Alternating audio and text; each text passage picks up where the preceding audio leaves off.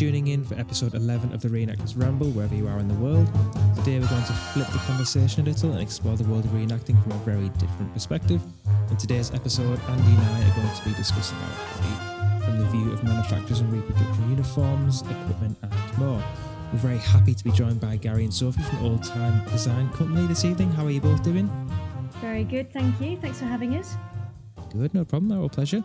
Uh, what have you been up to this week? Any market garden celebrations or focuses this week at all? Oh, what, why would you say that?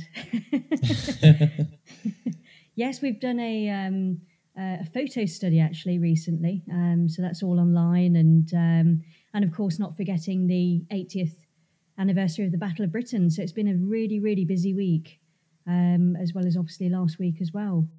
Absolutely, yeah, yeah. Also, I saw the photo study. The photo studies are really good um, a little bit of a different thing to any other sort of uh, suppliers or manufacturers out there as well. So that's a, a bit of a, a, niche thing as well. And um, how's the business been throughout? Um, you know, we've had the, the dreaded COVID. How's the business been? Are you guys all sort of managed to, to muddle through okay? Yeah, it's uh, been ex- well, very busy actually, which is a nice surprise. But uh, just taking everything in our stride and uh, can't wait to be back at the shows. But obviously, people are busy uh, and it's keeping us busy, luckily. So uh, I can't complain.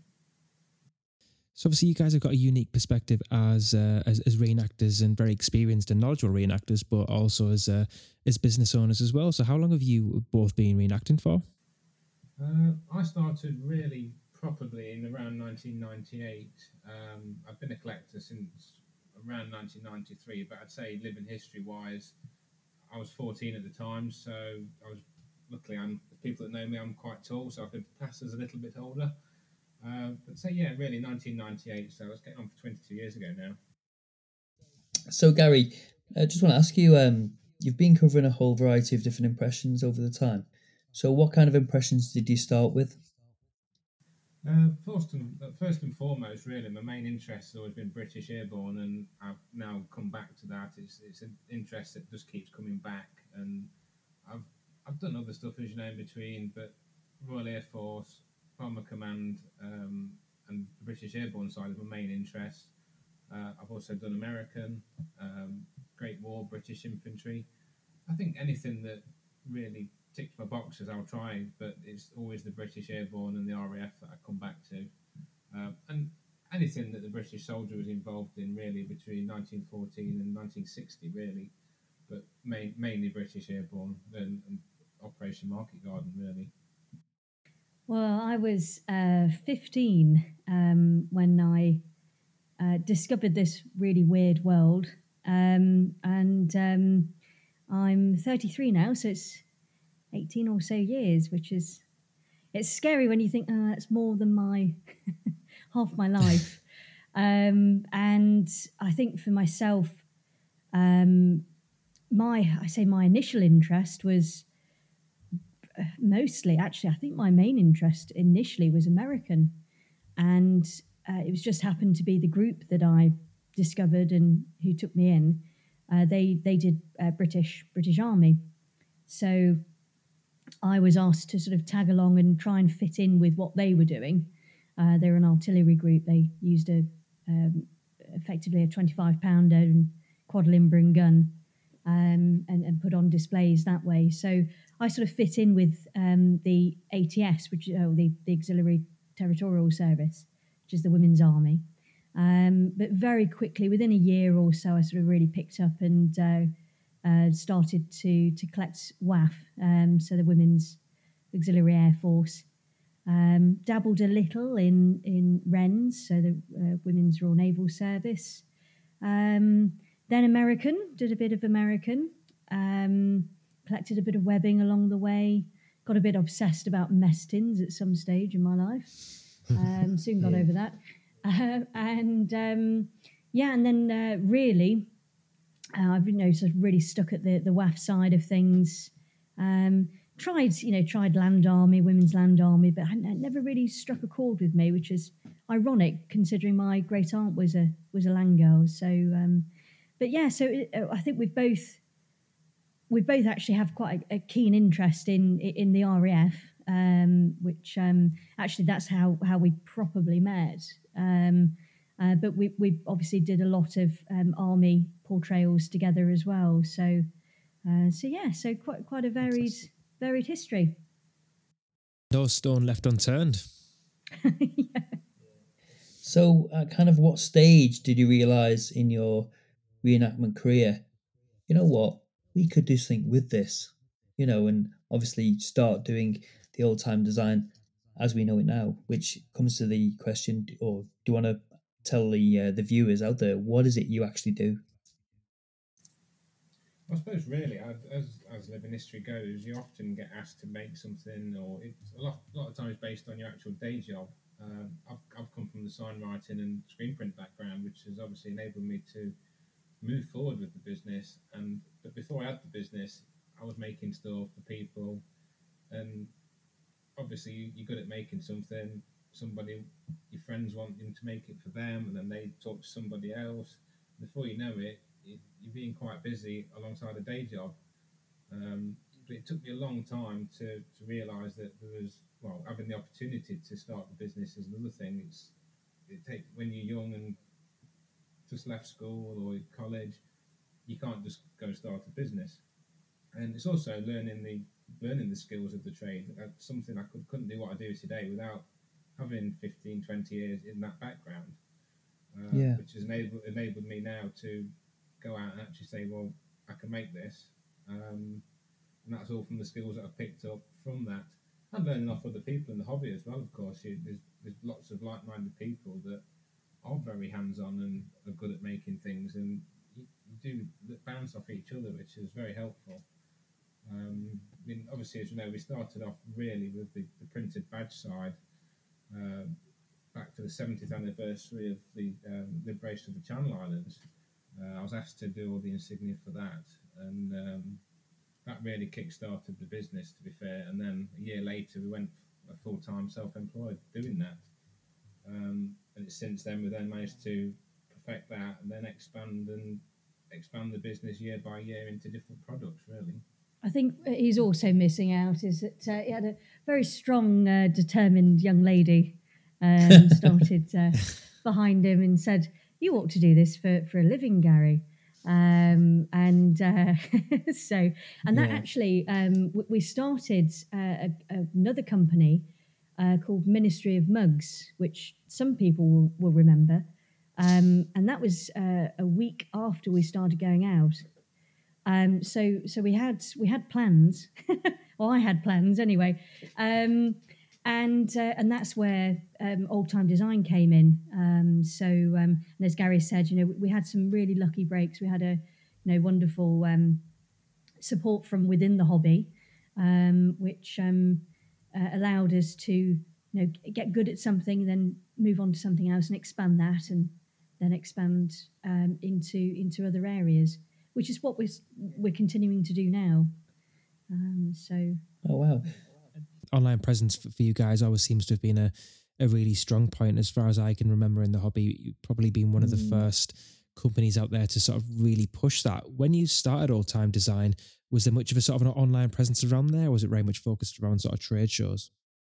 I think in, in terms of online, I mean, we've always had a website, we've always um, had, had an online presence. Um, it was our shop window really because we didn't have a store or, or anything like that. And of course, we, we were both working full time in, in other professions. So a trade show for us was a really tricky, you know, very time consuming thing. It was exhausting as well. It, it, they do take a lot out of you. And of course, we actually had our hobby uh, as well. So any free weekend that we were going to go to an event, um, we chose to to display instead.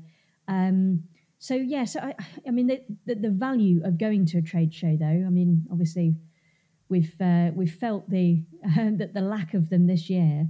Um, and I think everyone has a greater appreciation for, you know, not just being able to buy something there and then, but it's also, you know, about having to have uh, have that interaction uh, and speak to our customers and our customers speak to us, um, and get to know us a little more, and you know, have a look at the actual items, um, handle them, and so on and so forth. So there's a lot of value there, and um, but uh, for us, we are you are right by, by saying you know we, we really push the online presence Um, and we started, um, you know, sort of really pushing um, our posts on Instagram and and Facebook and, and even Twitter um, uh, last year properly. Um, so, and that's something I, I manage that side. So Gary can just focus on the getting the getting the stuff right. You mentioned there the balance of sort of the hobby versus sort of your your living in your trade, and that must be really you know difficult and challenging for a number of reasons. Probably in that, like you mentioned, the actual time focus of which events are a hobby and you attend as a reenactor, and which events you attend as a you know as a business. And I guess alongside that, how you inevitably treat probably a lot of friends and uh, you know people in the hobby that are also customers. So that must be quite a, a difficult um, balance to maintain. It is, yeah, it is definitely yeah. um, a tricky balance. I think uh, my my advantage. Everyone thinks that they're talking to Gary uh, online, so uh, you know I, I, just pretend I'm Gary, and uh, everyone likes Gary, so. um, so I get away with a lot. Poor Gary gets uh, gets it in the neck. Um, but um, but yeah, it's um, yeah. I mean, obviously, uh, we, we know a lot of people, um, but at the same time, because we are online um, and because the the the hobby is so um, global now, um, you know, that there's a really big um, reenactive following in in Japan. Um, wow. Obviously, yeah. Uh, would you believe it? In um, in America, it's obviously very big. Um, they're, they're, different. You know, they, they take a different shape to to our events in the UK. Uh, of course, Europe, you know, the Netherlands, Belgium, uh, France, um, they all have their own own hobby, uh, and and it's slightly different. Um, but we, we appeal to all of those. So there's so many people um, that we don't know, um, that we've never heard of, and um, I'd say our customer base really at the moment is probably 40 60 with 60 being 60% being overseas customers which is a, a, great thing to think of really and obviously they wouldn't be able to come to a lot of the trade shows. Um, so it opens it up to the, the bigger market really as well.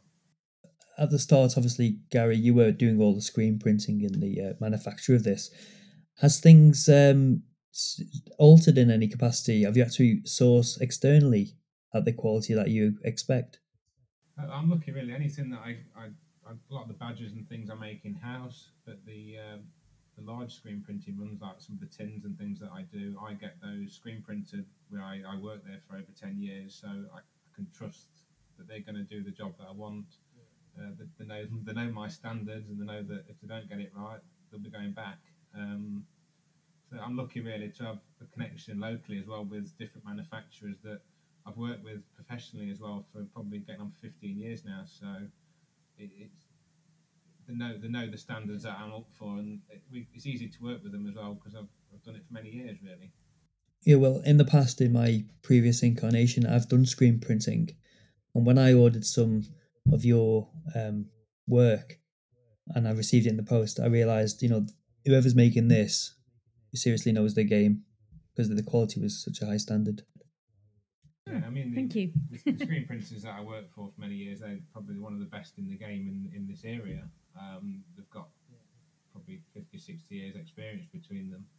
Um, I was never a screen printer as such. I was more in the design side and the um, marketing and that kind of thing. So it's nice to know that I'm still working with people that I was working back with before I had the business. They was doing stuff for me um, and enabling me to provide provide basic quality work before I had the business. And it's nice to reward those by still using them, if that makes sense. And um, um in terms of the the life the product life cycle uh, from the uh, the offset of doing the research and then getting it out to actual final production. I mean, what is the actual duration of that, and what kind of research do you have to do?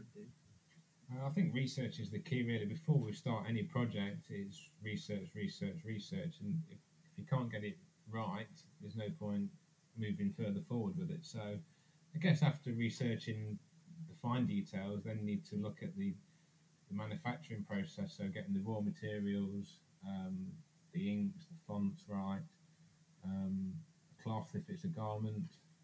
Uh, we try and use what was used originally, so 100% cotton, wool. Um, if they're not available, then you've got to look at can this be made or can we get a substitute that's as close as possible to what we're trying to achieve? And if you can't get it 99% correct, we, we just won't do it um, because our customers expect, well, more or less perfection from us. So that's what we try and aim for. And it's it, basically, I like to base, we've both got very high standards in the hobby. Um, if, if it's something I wouldn't use myself, I'm not happy to sell it, basically.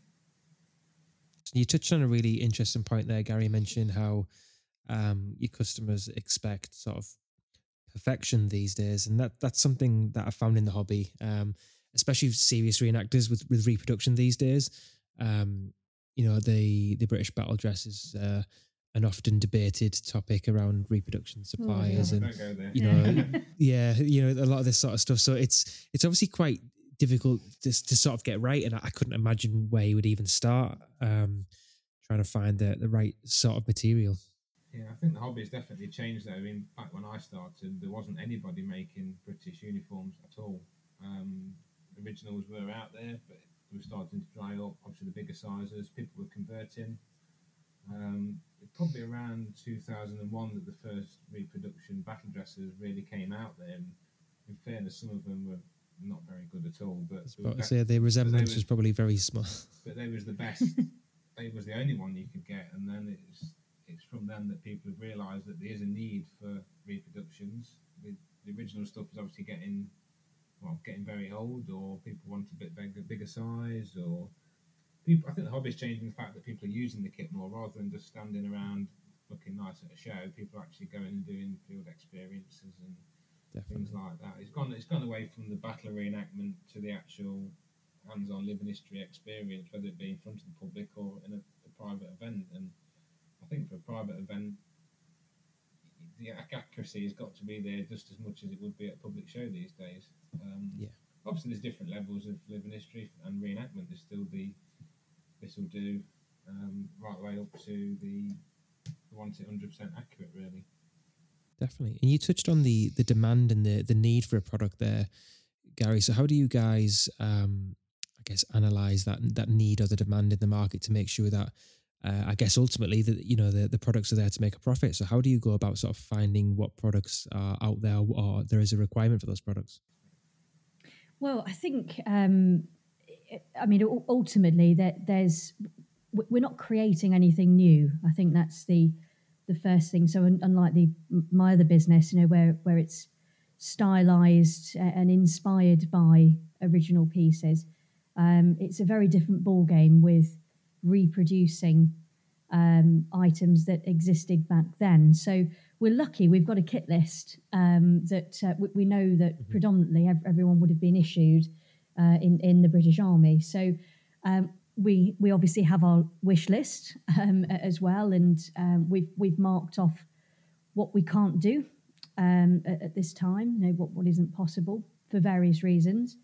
Um, and then the other thing as as well is we don't want to step on any toes. You know, if there's already a good reproduction out there, there's very very little point as competing against the the, the one that's established and, and respected.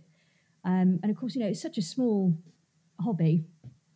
Um, you don't really want to upset anyone in that way either.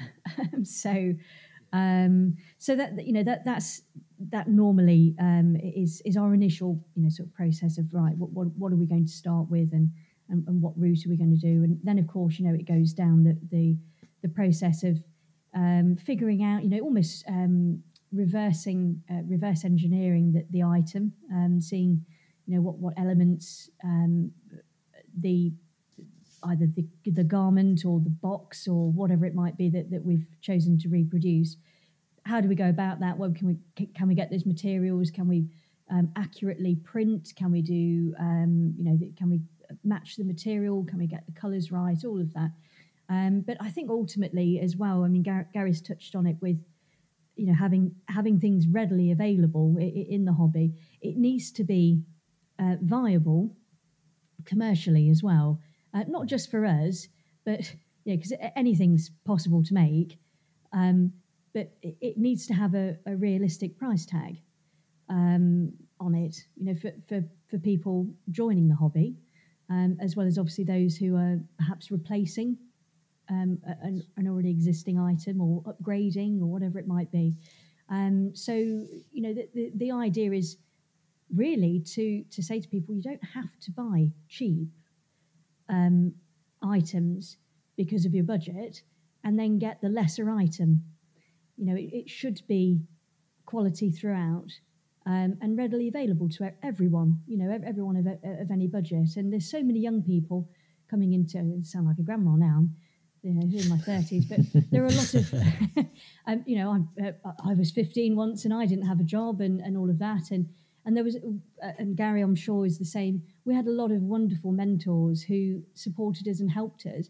And we were just lucky that they said, oh, I've got some original items you can have, or I'll let you, you know, have, have for less. Um, that's fewer and far between now. So what we try to do is is encourage people to come to us because we're reasonably priced as well.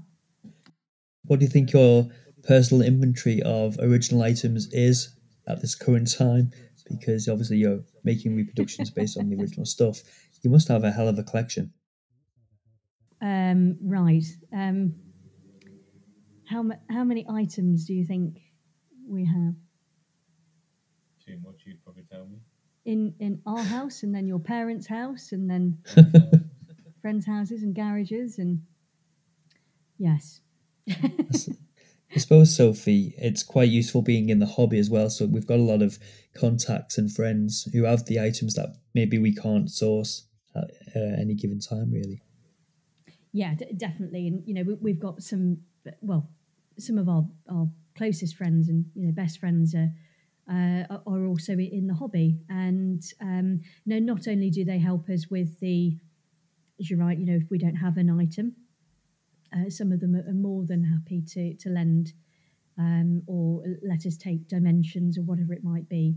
Um, and we've had so much help o- over the years, and um, you know, and ultimately, I think that's the thing is the hobby is can only improve with, with everyone's involvement.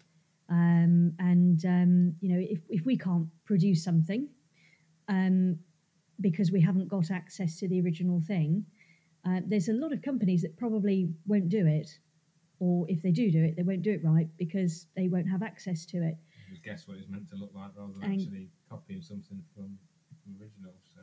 And ultimately, there'll never be a you know nice reproduction available if there's some kind-hearted people that say, well, actually, yes, I can lend you my uh, well uh, our commando berets that, that we had reproduced, um, matching that colour.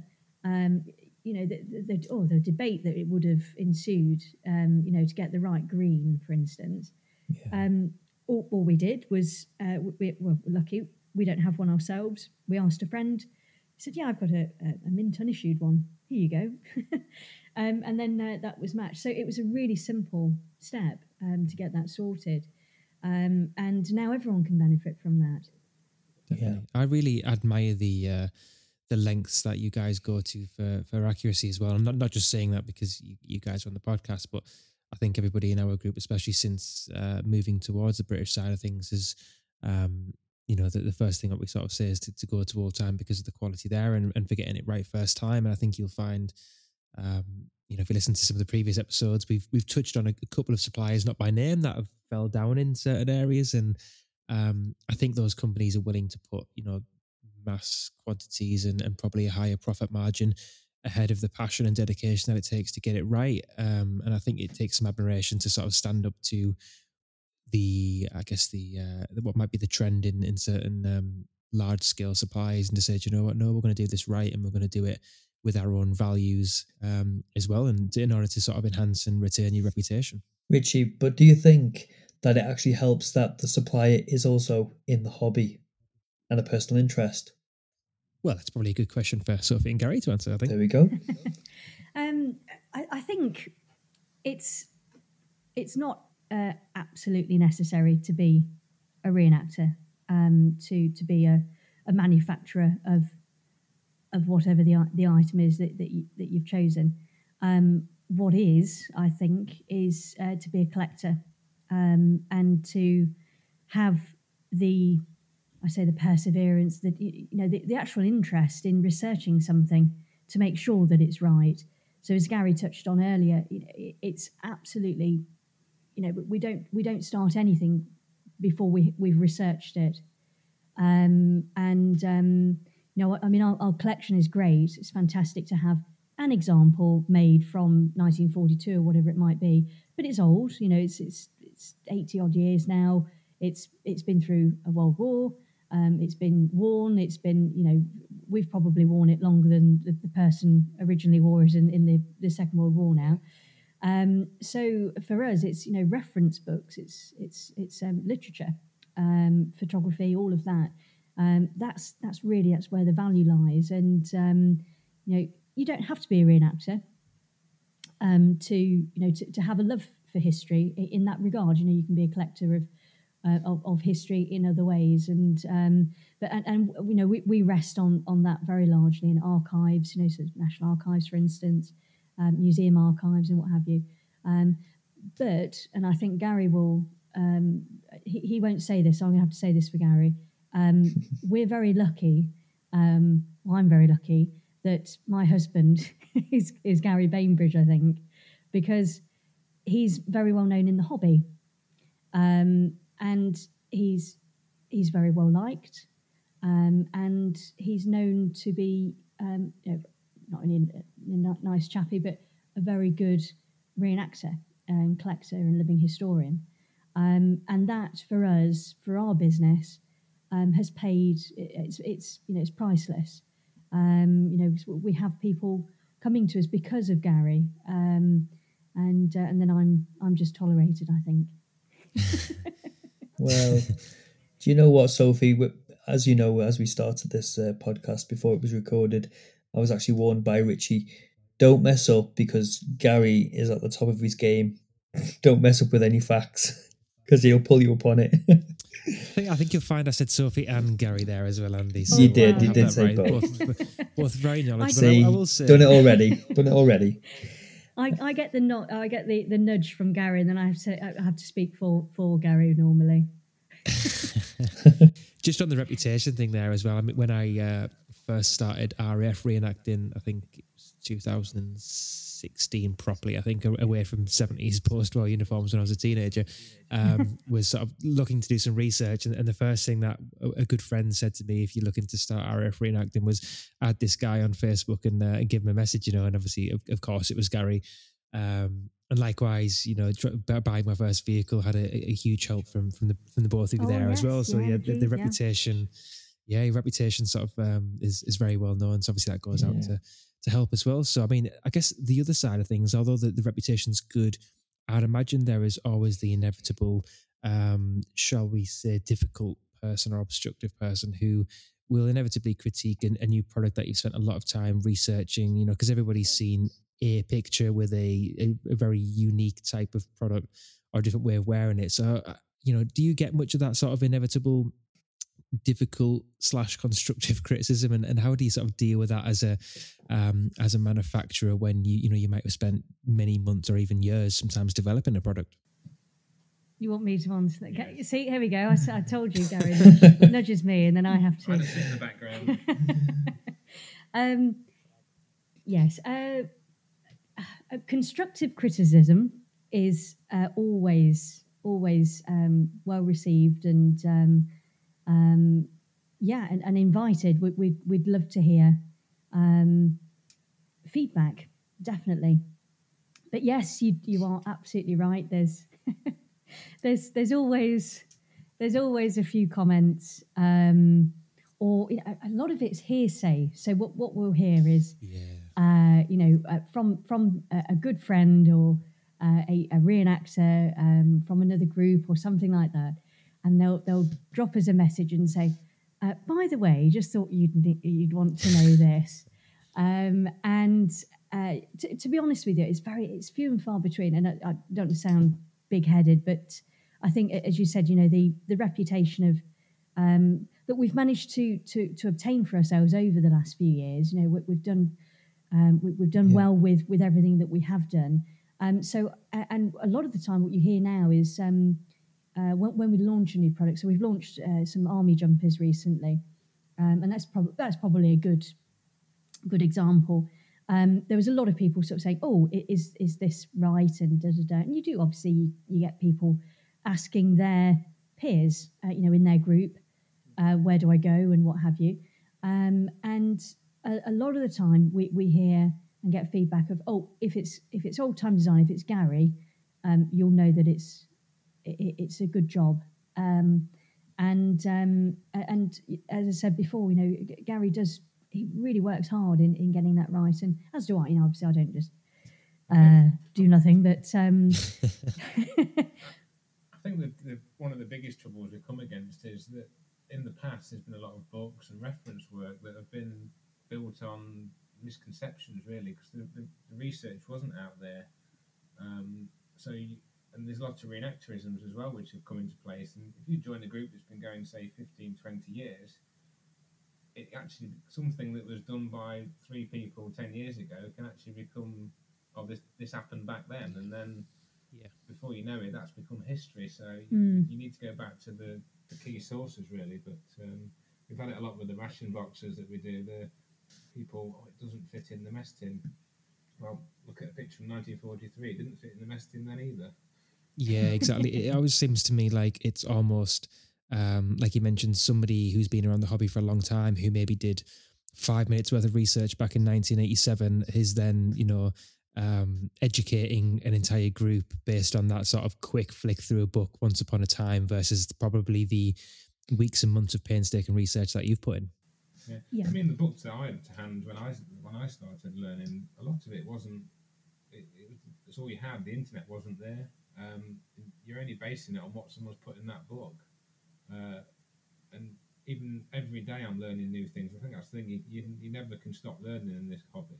And um, unfortunately, some people don't want to learn and they'll just go, well, this is how we've always done it, so it's got to be correct. Yeah, it's about triangulating the information. Yeah. I mean, also, that's another thing, we're not just for selling things, we're, we're quite happy to answer questions. We have a lot of customers that will ask us about their overall appearance and impression we're always happy to lend a hand, really, because we've got a lot of experience, and we'd rather help someone get it right than go away and get it wrong. Because it's if they're wearing our products, it's also good publicity if they look good. to be fair, and uh, also because we enjoy, we love the hobby, we want to see people getting it right. I'm more than happy to to help people get it right because we've had a lot of people in the past help us. So it, it just rolls along, doesn't it? Really. And what do you think the the future looks like for the for the military market? Do you think we'll see more reproduction companies, um, you know, appearing in in the future? Do you think there'll be a shift towards reproduction over original? Yeah, I, I think over the last well since since I've been uh, involved in, in the hobby and uh, and I'm I've, I've heard um, others who have been in, in the hobby far longer um, you know, the, it's the typical, not like it was in my day. Um, and um, it, it is, it's very, very much the case. I mean, of course, you know, the, these items are 80 years old now. Um, and as I said before, you know, we, we've we've worn them to death um, um, after they, they'd survived a world war and several other uh, occurrences in between. and collect- collectibles and then reenacting, um, I think it is becoming more separated um, th- than it used to be, and um, the, the, the market for reproduction items is is in demand. That you know there is a requirement because of course there's a growing interest um, for for attending events in whatever whatever level that you want to, to go into. Um, and um, you know those those big companies that, that have been around for a long time. You know, so you've got What Price Glory and Soldier of Fortune, and they've been around for a long time. And they they sort of picked up on the the airsoft side of things. Um, and I think it's a lot of um, small businesses that have been around for you know for, for several decades or so, and they've started to um, do what we what we did. You know, focused on something, very good at it, and that now the demand is so great, um, like uh, like us, we're able to expand into other things. So yeah, I think you know ultimately the the the actual market itself is uh, it's it's already changed, but it's it's in the next level as well. I agree, and I think it's evident in some of the top quality reproduction items that, that you see out there. Um, you see certain items and from some suppliers out there, which we probably won't name, but that holds the value very well. And, and a second-hand version of a really good reproduction item can almost, in some cases, after a few years, can actually go up in value and, and also be around the same price as an original. I think, which is really, really testament to the you know, a quality reproduction item. There was always a saying in when I first started reenacting that if you bought original, you'll never lose money on it. But I think that rule is almost beginning to apply to quality reproduction items as well. Yes, yeah. I, I mean, there, there's so many that, um, uh, well, Sefton uh, flying clothing, for instance, uh, Steve Kiddle, you know, his para helmets, um, they're, they're, collectible in their own right. And, um, you know, the uh, we've, we've even heard, um, we've heard that banded around um, rather nicely about, about our stuff. Um, which uh, you, you, know you, you, don't want to say we're not retiring. we they, they are readily available. Um, you know, brand new you can buy from us. Um, but yeah, you know, the, that there are some uh, manufacturers now that, that don't exist. You know, they, they or they did a limited run or whatever it might be, and, and they're so in demand, they they command more money than than they were initially sold for, which is, as you said, it's testament to some of the, the amazing talent that, that's in that's in the hobby. Um, and uh, what do you think is um, next what sort of ne- what can we expect next from uh, Old Time Design? We've recently um, moving away. Well, not moving away, but moving into clothing as well. And we've released a new label now called Bainbridge Clothiers, which is for our reproduction clothing. So the headgear. Uh, obviously, some people know we're working on Denison smocks at the moment. Um, nearly a year into that project, and it's still just about seeing the light at the end of the tunnel. But again, we're not going to rush it. It needs to be correct if we're going to sell it. Um, obviously, I will mention COVID. It's put a big stop on a lot of our projects this year, but we've just moved forward in the things that we can move forward with. Um, but basically, we just want to add more and more to our uniform range, really, and get good quality stuff out there for, for the demand that's there, really. Um, but we're just taking it slowly and getting it right. And but not forgetting our badges, really, they're our signature, and we're looking at moving forward with those. We've got we've upgraded the machinery twice already since we started the business. Um, and we're actually looking at moving again soon to, with new technology that's available to us, uh, and also expanding on the embroidered side of things as well. Um, just, just taking each thing slowly and it correct as we go along, really. Great. It seems like there's a whole host of opportunities out there. Um, you know, you mentioned the, the insignia and, and, some of those items, uh, the ration tins and whatnot, almost being from the outside seem like a really, really core to the business. But then this really new, exciting range of, uh, you know, the smocks, the, the recently introduced berets. It seems like you know every, every, time you're introducing this sort of new leaf almost of the uh, of the old time design tree, which is really, really exciting. And I think there's so many things out there. You mentioned, um, you know, there's a lot of not many companies doing things like para helmets and battle dresses, and there's, there's so many things out there that I'm, you know, I'm, I'd imagine around your roadmap out there to to develop. But it's a really, really exciting future, I think, for the business. And obviously, there's the tailoring side of the business as well. I think I've got about three jackets that I've uh, you know earmarked to send off to you guys as well. But you've got that side of the business too, so a bit of a uh, a one stop shop really for the reenactor. Yeah, I mean, I'm quite happy to for the tailoring side. Obviously, put the fitting insignia. It's nice that people can come and buy the insignia, and basically, I can put it on for them. And some people don't know where it's meant to go, so it's a lot easier than just sending it to a local tailor who hasn't got a clue. Um, they can come and buy the badges. I can fit them to the jacket, or also I'm quite happy to fit original badges for people or badges from other suppliers. I'm not not biased, but um, it's, it's it's nice to look at that project and actually it's nice to stand back and say actually this is going to go to the customer and they're going to open it and it's ready to wear, but the, it looks nice and I've had a lot of good feedback really from that, which is nice. Yeah.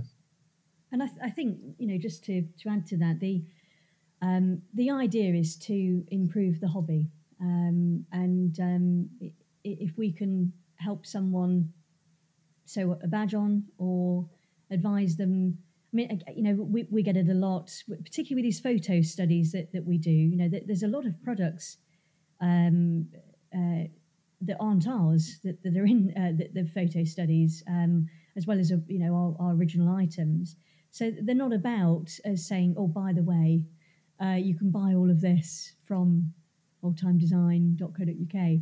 Um, but you know, th- there's there'll be interest there, and they'll say, "Oh, where, where do you get the leg bag from, for instance, or the para helmet?" And we're more than happy to say, "Well, actually, you know, we would really recommend this person or that store, or um, you know, wait out and, and get an original for someone your build and and, and what have you." So um, it's it's all about being able to hopefully not push people in, in the right direction, but but guide them and, and help them um, as well. And, and I think that's probably because we're we are you know in the hobby. We have been in the hobby first.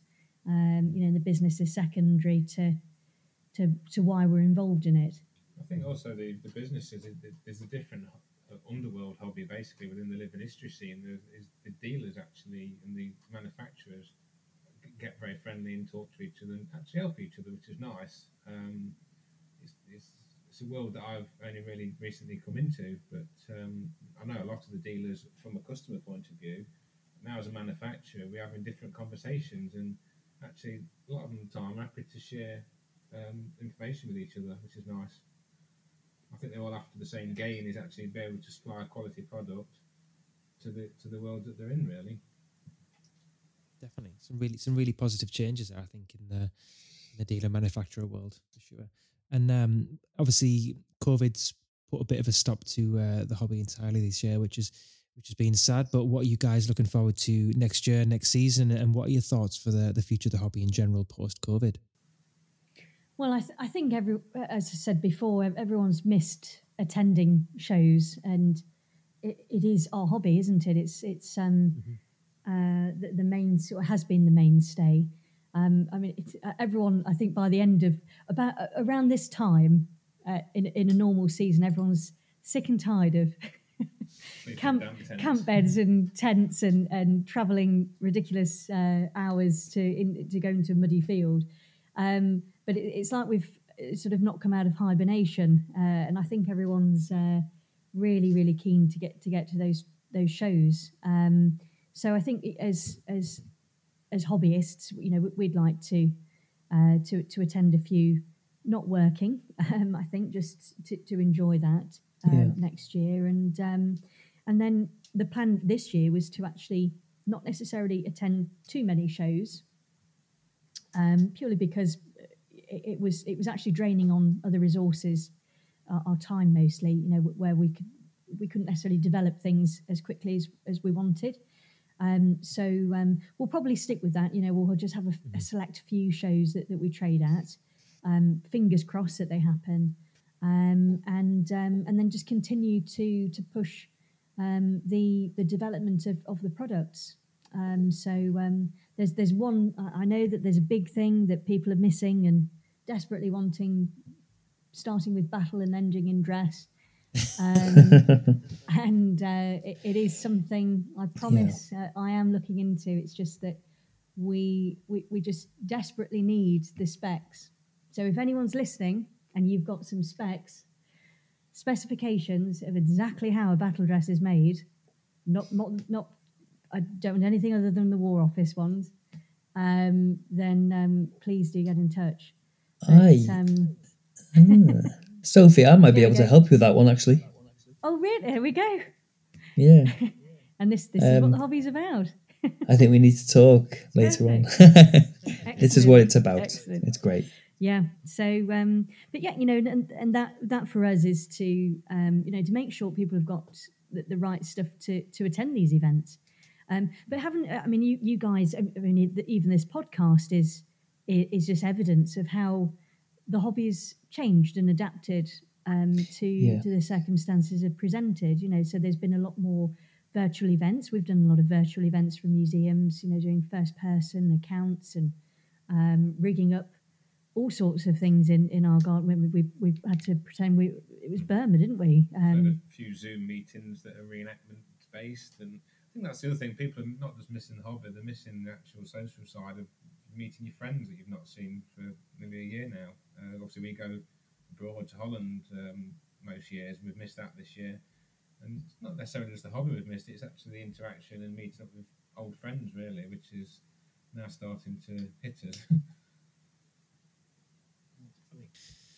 And uh, any any products, Andy, that you would uh, you'd like the guys to start working on?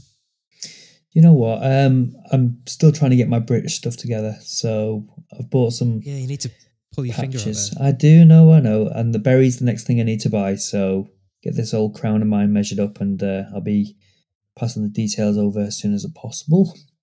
Well, Definitely. speaking of headwear, I, I think if I was to uh, if I was to sort of cram some more ideas into the uh, the old time design Go brand that you're probably already working on, I've got pen I and think there's a huge, huge lack in the market for reproduction headwear on the British and American side of things. Um, less less helmet, more more caps. Um, I mean, British RAF headwear in particular, reproduction there just doesn't seem to be a single supplier that gets anywhere close, and probably the same on the US sort of side as well. So, um, en- enlisted man's hats on the on the US side seem to be particularly sort of. I don't think I don't think anyone makes them that I'm, that I'm aware of. So yeah, I think uh, RAF side caps, officers caps, and same on the US side. I think uh, severely lacking as well. So there, there's a few more ideas I think in the pipeline. Yeah, there you go, well, we- chaps. We can we can tick one box for you. Ooh. we won't have to give too much. You, I Well, like there's lots of uh, lots of secrets coming out today. Is uh, yeah. So uh, you guys are the first to hear. So this is unique to your podcast. Um, Exclusive. It is. So I, I didn't even think of putting this down in our notes. it's that exclusive. Even I forgot about it.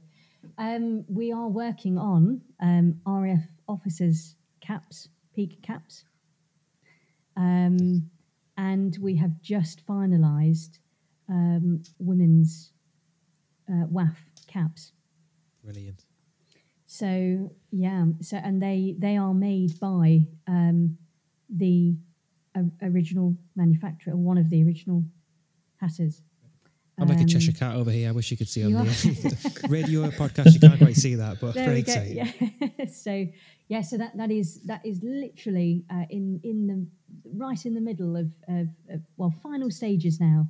So we've had two samples. We're looking at them actually, um, and um, we've uh, literally. uh, I mean, it's. Uh, I feel sorry for the. I think that's the other thing because obviously we're not hatters, so we go to a hatter who knows what they're talking about and all of that. And they, you know, they, they've they've got these wonderful modern standards uh, and methods and you know and it's all established and it's you know it's lesson learned from 80 years ago and all of that and we go no no no we we, we want it this way and they go what Yeah. Yeah, do it wrong. Do it the yeah. old way. so we have to educate them in in um, it's like with the Denisons we're like no we want random we want as random as possible and they're like really? Yes. Yeah please please do it Yep, as random as consistency, possible. please. yeah. So uh, yeah so a lot that's a lot of it is is having to convince them that it's it's a good idea um, to, to do it uh, with the old idiosyncrasies you know. But um, yeah so you'll be pleased to hear that. American is uh, yeah a, a, a different ball game um, but um, never say never. So there we go. Excellent. And uh, just just really quickly before we finish up as well, we, we were talking. Gary, you mentioned a lot about your sort of, I guess, uh, core impression or, or favorite um, pastime being the sort of British airborne impression. It seems to me in the last sort of eighteen to twenty four months to have had this absolute explosion, certainly in in, in Britain, um, just being the the sort of new Im- impression out there. Why, why do you think that is, and do you think that'll carry on into next season? Uh, I think it's always been there. To be fair, it's everyone wants to be special forces, airborne, Yeah. commando. Um, I'm not sure what the influence is really. Um, I don't. I can't hon- honestly answer that one. So I've always been interested in it myself. So uh, I think there's a, a lot of it is is down to the availability of, of good kit, um, and um, I think a lot of people who want to do it right um, are again. You know, I've mentioned that there's there's a bit of a change recently that's happened. Uh, I, I couldn't even pinpoint the, the, the year or anything like that, and I'm speculating now. But you know, collectors and reenactors th- there is more of a divide now um, bet- between that, and um, there's there's people that just collect repro. You know, they they they're not bothered by buying original items, and that's absolutely fine. Um, and you know, vice versa. And there's other people that don't like buying reproduction. I'm, I'm not a big fan of, of reproduction, which is the ironic thing. Um, so, um, but I think as a as a female reenactor, um, there's very very limited. It's very limiting, as I'm sure uh, many of my counterparts will will agree. Um, and I, I think that's that's where sometimes things don't happen uh, or portrayals don't happen because people don't feel comfortable wearing something that's half okay. Um, and I think the air, the airborne side, uh, they've always been, you know, sort of okay um, options that, um, again, a bit, you know, on, on the uh, the readily available, you know, sort of budget of, of, say younger reenactors, or you know, if you've got a big group as well that want to do something, you've got to be be sure. Um, you guys will know this you've got to accommodate for your um, I say weakest member, but yeah, begrudgingly, begrudgingly. so, uh, and and I think that that's it now. And, and, you know, a lot of people think, oh well, there's this or that option, and that's it. Um, and which is that's why we've we've gone down the Denison route. You know that we we felt that there was. Uh, an opening um, there mm. that um, or a gap that, that needed filling and um, and you know Steve Kittle uh, has done something similar um, mm. with um, the the the painted uh, first pattern, and you know we, have been in discussions with with him about that. And as we said, you know we we we, we speak with him on a regular basis and vice versa, and mm-hmm. um, and encourage each other. But I think that the that, that that's probably the main reason why there's a big uh, influx because it's you know things like the new berets are available. Um, mm-hmm. You know, um, Steve started to you know sort of kick kick back off doing helmets again because there was such mm-hmm. a demand. Um, so um, so yeah, so it, it it really it's sometimes very reactive, um, you know, with, with, what we do. Um, you know, if there is a demand there, or a group says, "Well, we want to do this," as a you know yeah. a, a, new anniversary coming up, and I think that's the other thing. You know, there's been a lot of anniversaries recently. I think what I've noticed in the British Airborne side is for many years there's been a few key groups, um, but then there's been a lot of individuals that will do it on their own. Mm-hmm. Um, think the uniformed groups are now getting slightly bigger. There's more actual focus to, to say do one unit really well, like yourself doing King's Own Scottish Borderers. For many years there was a few people doing that, but I can't really remember a group before that just focused on doing that air landing unit. Um, a lot of people unfortunately think that the British Airborne Army was all parachutists, which obviously is a big misconception. And I think it's nice now that people are actually doing the research and realizing that it wasn't just the, the paratrooper, uh, it wasn't the paratrooper's beret, it's the airborne beret back then. Uh, they're just as important as anybody else. And it's nice that people are now realizing that and willing to basically portray something that's a little bit more interesting, to be fair. Yeah, a niche. Um, less, less, less Hollywood. Um, and on a on a on a lighter note as well, Andy and I have discussed on uh, some of the previous episodes some of our bugbears in the hobby, things that we look at and we just shriek with uh, with angst and uh, and disappointment. So, is there anything out there just on a light-hearted note that you look at and think, I wish people wouldn't do that? Just things in the hobby that you wish would just go away. Yes. yes parachutists. Parachutists. Paratrooper trousers being worn by everybody with a red beret they didn't like them back then, and they shouldn't wear them now. They, they should be used in the right context, but there was the, the clues in the name really: trousers parachutists, not trousers everybody in the airborne. Um, it's actually cheaper to get a nice pair of standard battle dress trousers that you it can is. wear for walking out. I mean, that's the other thing. Battle dress tra- parachutist trousers were a combat or training mm-hmm. item only. They was never worn for walking out. No. Um, most of it, I've, luckily, I've had the opportunity to speak to many of the Arnhem veterans, and most of them hated them because mm-hmm. obviously they've got chamois line pockets. You get wet, they're wet for hours. A lot of them used to rip the linings out and all things. They, didn't like them. But in the hobby, it seems everyone's got to have a pair now, which is good for Steve. But uh, I think I don't know. Less is more sometimes. I think. Yeah, I've yeah. got two things. I've Go on, Sophie. Things, definitely. I've got. I I can't stand these reproduction WAAF hats. They just upset me so so much, which is why we're rectifying. Um, and the other one Good. is Gary's going to. Gary knows exactly what I'm going to say. no, no, no, no. Um, it's uh, lanyards round the waist. Oh, oh yes. It's it's just not practical for a start. No. but um, yeah, it just oh and and people will people will be like, oh yeah, I know I know that because every time I see one, I go, excuse me. Yeah, Can you please take that off? There's a fine With you on the hats as well. Lanyards or uh, fake babies in prams was the uh, other one that I don't like. oh, Baskets. Inside a in, inside a children's gas mask bag as well. And a 75 year old evacuee with shorts on. Yeah. Gary, have you have you been to Pickering in the last couple of years? Is that where you might have spotted a few of these things there? Uh, maybe. I I tend to walk around with blindfold on when I go there. if I can, uh, Oh, Beer no. goggles. beer, gog- yeah, beer goggles are the best thing at Pickering. Absolutely, yeah. You need a few of those. Brilliant. Well, it's uh, it's been fantastic speaking to you guys. Really, really enjoyed um, you know, hearing about how the how the brand's built up and some of the exciting plans for the future as well. Yeah, it's a Yeah. pleasure. Absolute pleasure. And uh, thanks for having us. No, thank you. Um, Have you got any any more plans for the week? Just busy working uh, on Old Time and Stanley Biggs. Yes, yeah, we've got. Uh, well, I'm, I'm I'm off tomorrow, aren't I? Um, so I'm let out um, for the day. yeah, um, good. a, a friend of ours is um, uh, very very close to her due date. Um, she's having a, a, a baby within a, week or so. So um, meeting up with with her and then um, and another friend before we all get locked down. And um, yeah, and then yeah, it's back back to it, sorting out new products. Um, the photo study obviously will continue. Um, so any any new ideas for that? That's always great as long as we've Excellent. got it in the loft. um, Check that out. yeah, it's non-stop. It's always always busy. And Stanley Mhm. Biggs obviously is uh, another another business. So it's um, Yes, yeah, so yeah, yeah. just The, the same amount of effort and time. So uh, not enough hours in the day.